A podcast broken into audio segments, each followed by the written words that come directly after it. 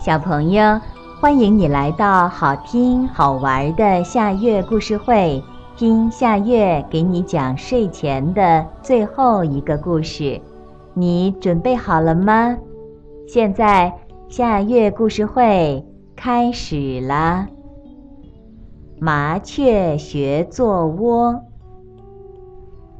有一天，麻雀去看望蜜蜂，它觉得蜜蜂的窝。很漂亮，就对蜜蜂说：“瞧你们的窝，每个小房子都是六角形的，不大不小，还是请你们教教我吧。”蜜蜂听了很高兴，说：“好啊，你先采好多好多的花粉，再酿蜜做蜡。”麻雀说：“这么难呀？你们送我一些蜡，不就完事儿了吗？”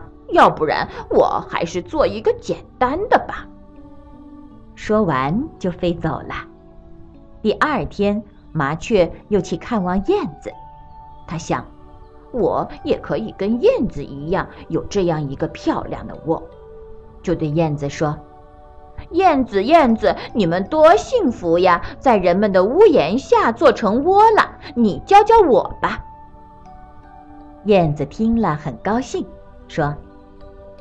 好啊，好啊！你先把泥巴一口一口的衔过来，粘到木梁上。麻雀想，这我能办到。它一下子飞到了河边，刚含起一口泥，就把泥巴吐了出来。啊！呸呸呸！这泥巴的滋味可真不好受。麻雀想，我还是做个更简单的窝吧。又飞走了。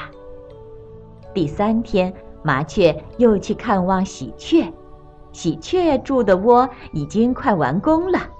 麻雀说：“喜鹊，喜鹊，让我看看你是怎么筑窝的。”喜鹊听了很高兴，说。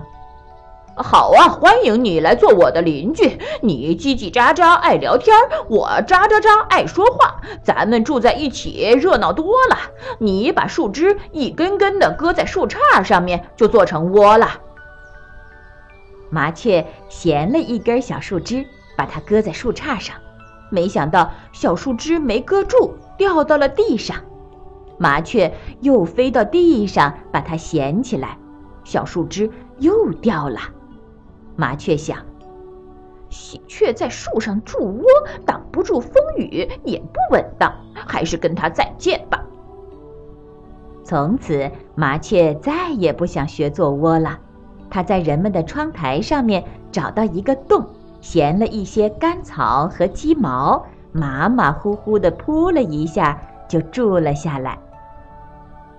小朋友，这个故事的名字是《麻雀学做窝》。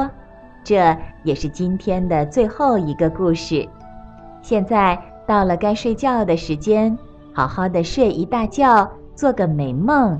我们明天再见啦，晚安。